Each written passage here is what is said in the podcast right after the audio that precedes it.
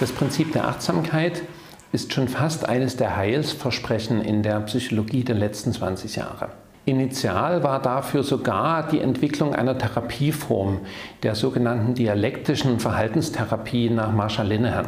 Die Achtsamkeit wird häufig übersetzt mit im Augenblick sein. Was das ganz genau bedeutet, da gibt es eine schöne Geschichte von einem vietnamesischen Mönch, Thich Nhat Hanh heißt er. Die will ich euch mal erzählen. Das ist die Geschichte eines russischen Zaren. Er war ein sehr gütiger, ein sehr weiser Herrscher, sehr daran interessiert, wie ein gutes Leben funktionieren kann und hat sich auch sein ganzes Leben damit beschäftigt, wie kann man glücklich werden, wie kann ein zufriedenes Leben funktionieren. Er hat zumindest für sich drei Fragen formuliert, wo er sagte, wenn ich die beantworten könnte, dann wüsste ich, wie ein gutes, glückliches Leben funktioniert. Die erste Frage war, was ist das Richtige, was man tun muss?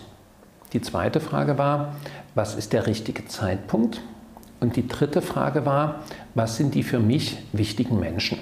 Jetzt hatte er als Zar natürlich die Möglichkeit, alle klugen Leute in seinem Reich zu fragen. Und so hat er auch wie eine Ausschreibung gemacht, seine drei Fragen bekannt gegeben und gesagt, wer mir diese Fragen beantworten kann, der wird reich belohnt. Es kamen die Philosophen, die Priester, die Ärzte, die Militärs, also alle äh, Wissenschaften waren da vereint. Und alle haben diese Fragen auf ihre Art beantwortet.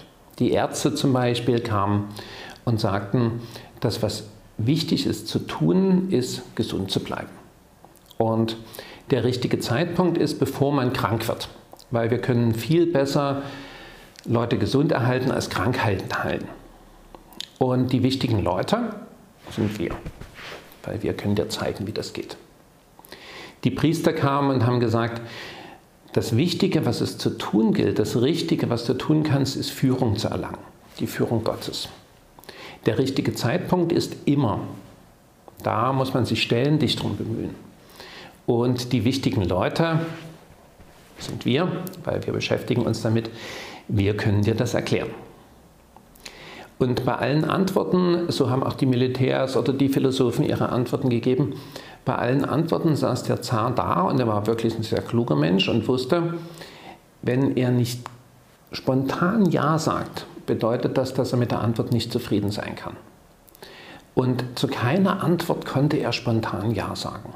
Er hat immer wieder gesagt, ja, das klingt sehr gut, das klingt sehr plausibel, aber ist nicht das, was ich mir erwartet habe. Nach einer Weile hat es sich dann rumgesprochen, dass der Zar mit nichts zufrieden war. Also man konnte sich Mühe geben, aber er hat bei allen Antworten gesagt, nein, das ist nicht das, was ich hören wollte. Sodass dann auch alle aufgegeben haben und keiner mehr gekommen ist. Da war der Zar natürlich sehr unglücklich, weil er seine Fragen jetzt wieder nicht beantwortet bekommen hat. Das Einzige, was ihm noch einfiel, war, dass in seinem großen russischen Reich ein sagenumwobener Einsiedler wohnte. Der wohnte aber in Sibirien und so Einsiedler kommen natürlich nicht, wenn man denen viel Geld verspricht, das interessiert die nicht, sodass der Zar sich dann selbst auf den Weg machen musste, um zu dem Einsiedler zu fahren und eventuell auf seine drei Fragen Antworten zu bekommen. Es war eine sehr lange und beschwerliche Reise und als er dann endlich an dem Ort angekommen war, schlug er sein Lager auf, übernachtete noch einmal und ging am nächsten Morgen allein zu dem Einsiedler. Er traf ihn auch an und traf ihn bei der Gartenarbeit an. Zuerst begrüßten sich beide, stellten sich vor, der Einsiedler sagte, wer er ist, und der Zar sagte, ich bin der Zar. Da sagte der Einsiedler, ja, das habe ich schon gehört, dass du zu mir unterwegs bist und das ist ja eine große Ehre, dass du mich besuchst und so. Gab es erstmal Austausch von Freundlichkeiten und nach einer Weile sagte dann der Einsiedler, du bist sicher nicht umsonst zu mir gekommen, ist ja eine sehr lange Reise, du hast bestimmt einen Wunsch an mich. Und da sagte der Zar, ja, stimmt, habe ich. Ich habe drei Fragen, die ich gern beantwortet haben möchte. Die erste Frage ist, was ist das Wichtige, was man tun kann? Die zweite Frage ist, was ist der richtige Zeitpunkt? Und die dritte Frage ist, was sind die wichtigen Menschen? Hm, sagte der Einsiedler. Schöne Fragen und drehte sich aber um und wandte sich wieder seiner Gartenarbeit zu. Da dachte sich der Zar, naja, vielleicht muss er ein bisschen überlegen, setzte sich auf einen Stein und schaute dem Einsiedler erstmal zu. Nach einer Weile sagte der Zar zum Einsiedler, ich kann dir mal helfen und da kannst du Pause machen. Da sagte der Einsiedler, oh ja, sehr gern. Und dann machte der Zar weiter die Gartenarbeit. Und so verging der Vormittag. Am Mittag haben sie was zu essen gemacht, dann haben sie ein kleines Schwätzchen gemacht, dann haben sie wieder ein bisschen gearbeitet. So verging der Tag wie im Flug. Und es wurde dann Nachmittag und der Zar wusste, ich muss jetzt langsam wieder nach Hause in mein Lager, weil wenn es dunkel wird, vor der Dunkelheit möchte ich gerne angekommen sein. Das sagte er dem Einsiedler auch und der Einsiedler sagte, ja, das ist sehr vernünftig, wir sind in Sibirien, da gibt es Tiger und Bären und Wölfe und war ein sehr schöner Tag mit dir und vielen Dank. Da sagte der Zar nochmal, was ist jetzt mit meinen Fragen? Hast du Antworten auf meine Fragen? Da lächelte der Einsiedler wieder und jetzt kommt es zur dramatischen Wendung.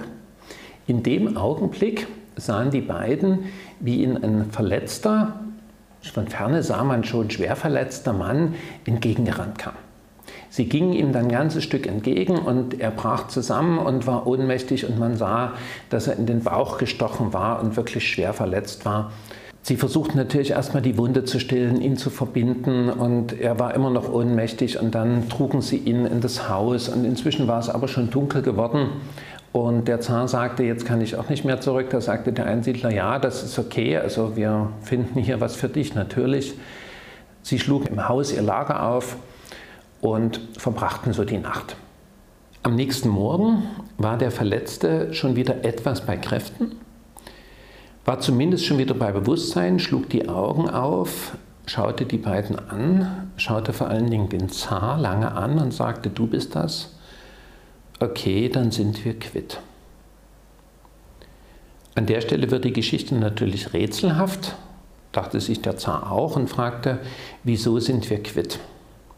Da sagte der Verletzte, im letzten Krieg, war nicht mein Krieg, war dein Krieg, habe ich mein ganzes Hab und Gut und die Hälfte meiner Familie und mein ganzes Vermögen verloren. Und das habe ich dir nie verziehen. Und als ich jetzt wusste, als ich hörte, du kommst in unsere Gegend, dachte ich mir, das ist meine Chance, ich werde dich umbringen. Habe gesehen, wie du früh zum Einsiedler gehst und wollte abwarten, bis du abends zurückkommst und wollte dich umbringen. Jetzt haben deine Wachen auf dem Kontrollgang mich aber im Gebüsch sitzen sehen und gesehen, dass ich eine Waffe dabei habe.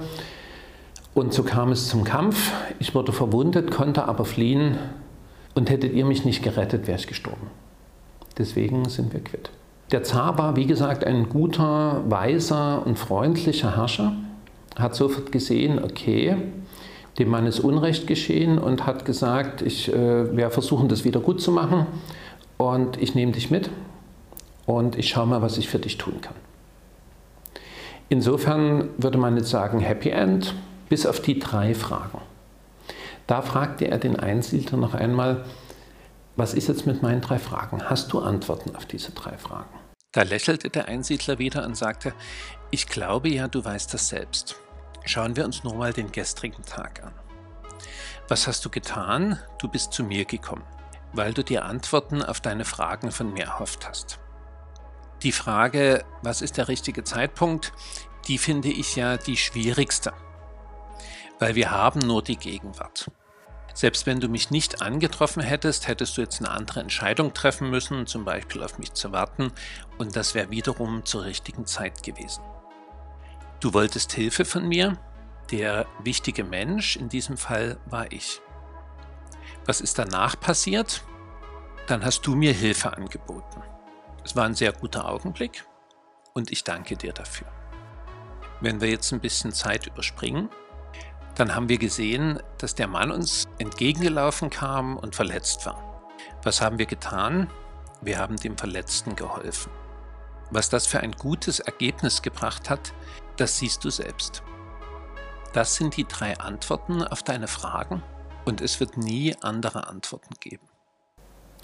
Wenn du eine Entscheidung triffst, dann verfolge sie mit ganzem Herzen. Die Zeit, die du hast, ist genau jetzt. Und die wichtigen Menschen sind die, die dir gegenüber sind. Die Geschichte, die Thich Nhat Hanh erzählt hat, sagt, er stammt eigentlich von Tolstoi. Und er als ein Meister der Achtsamkeit, auch aus dem Kulturkreis, aus dem die Achtsamkeit als Idee eigentlich kommt, aus dem Buddhismus, hat gesagt, wir haben 3000 Jahre über das Prinzip der Gelassenheit nachgedacht und Tolstoi hat nichts anderes geschrieben als das, was wir in diesen 3000 Jahren rausgekriegt haben.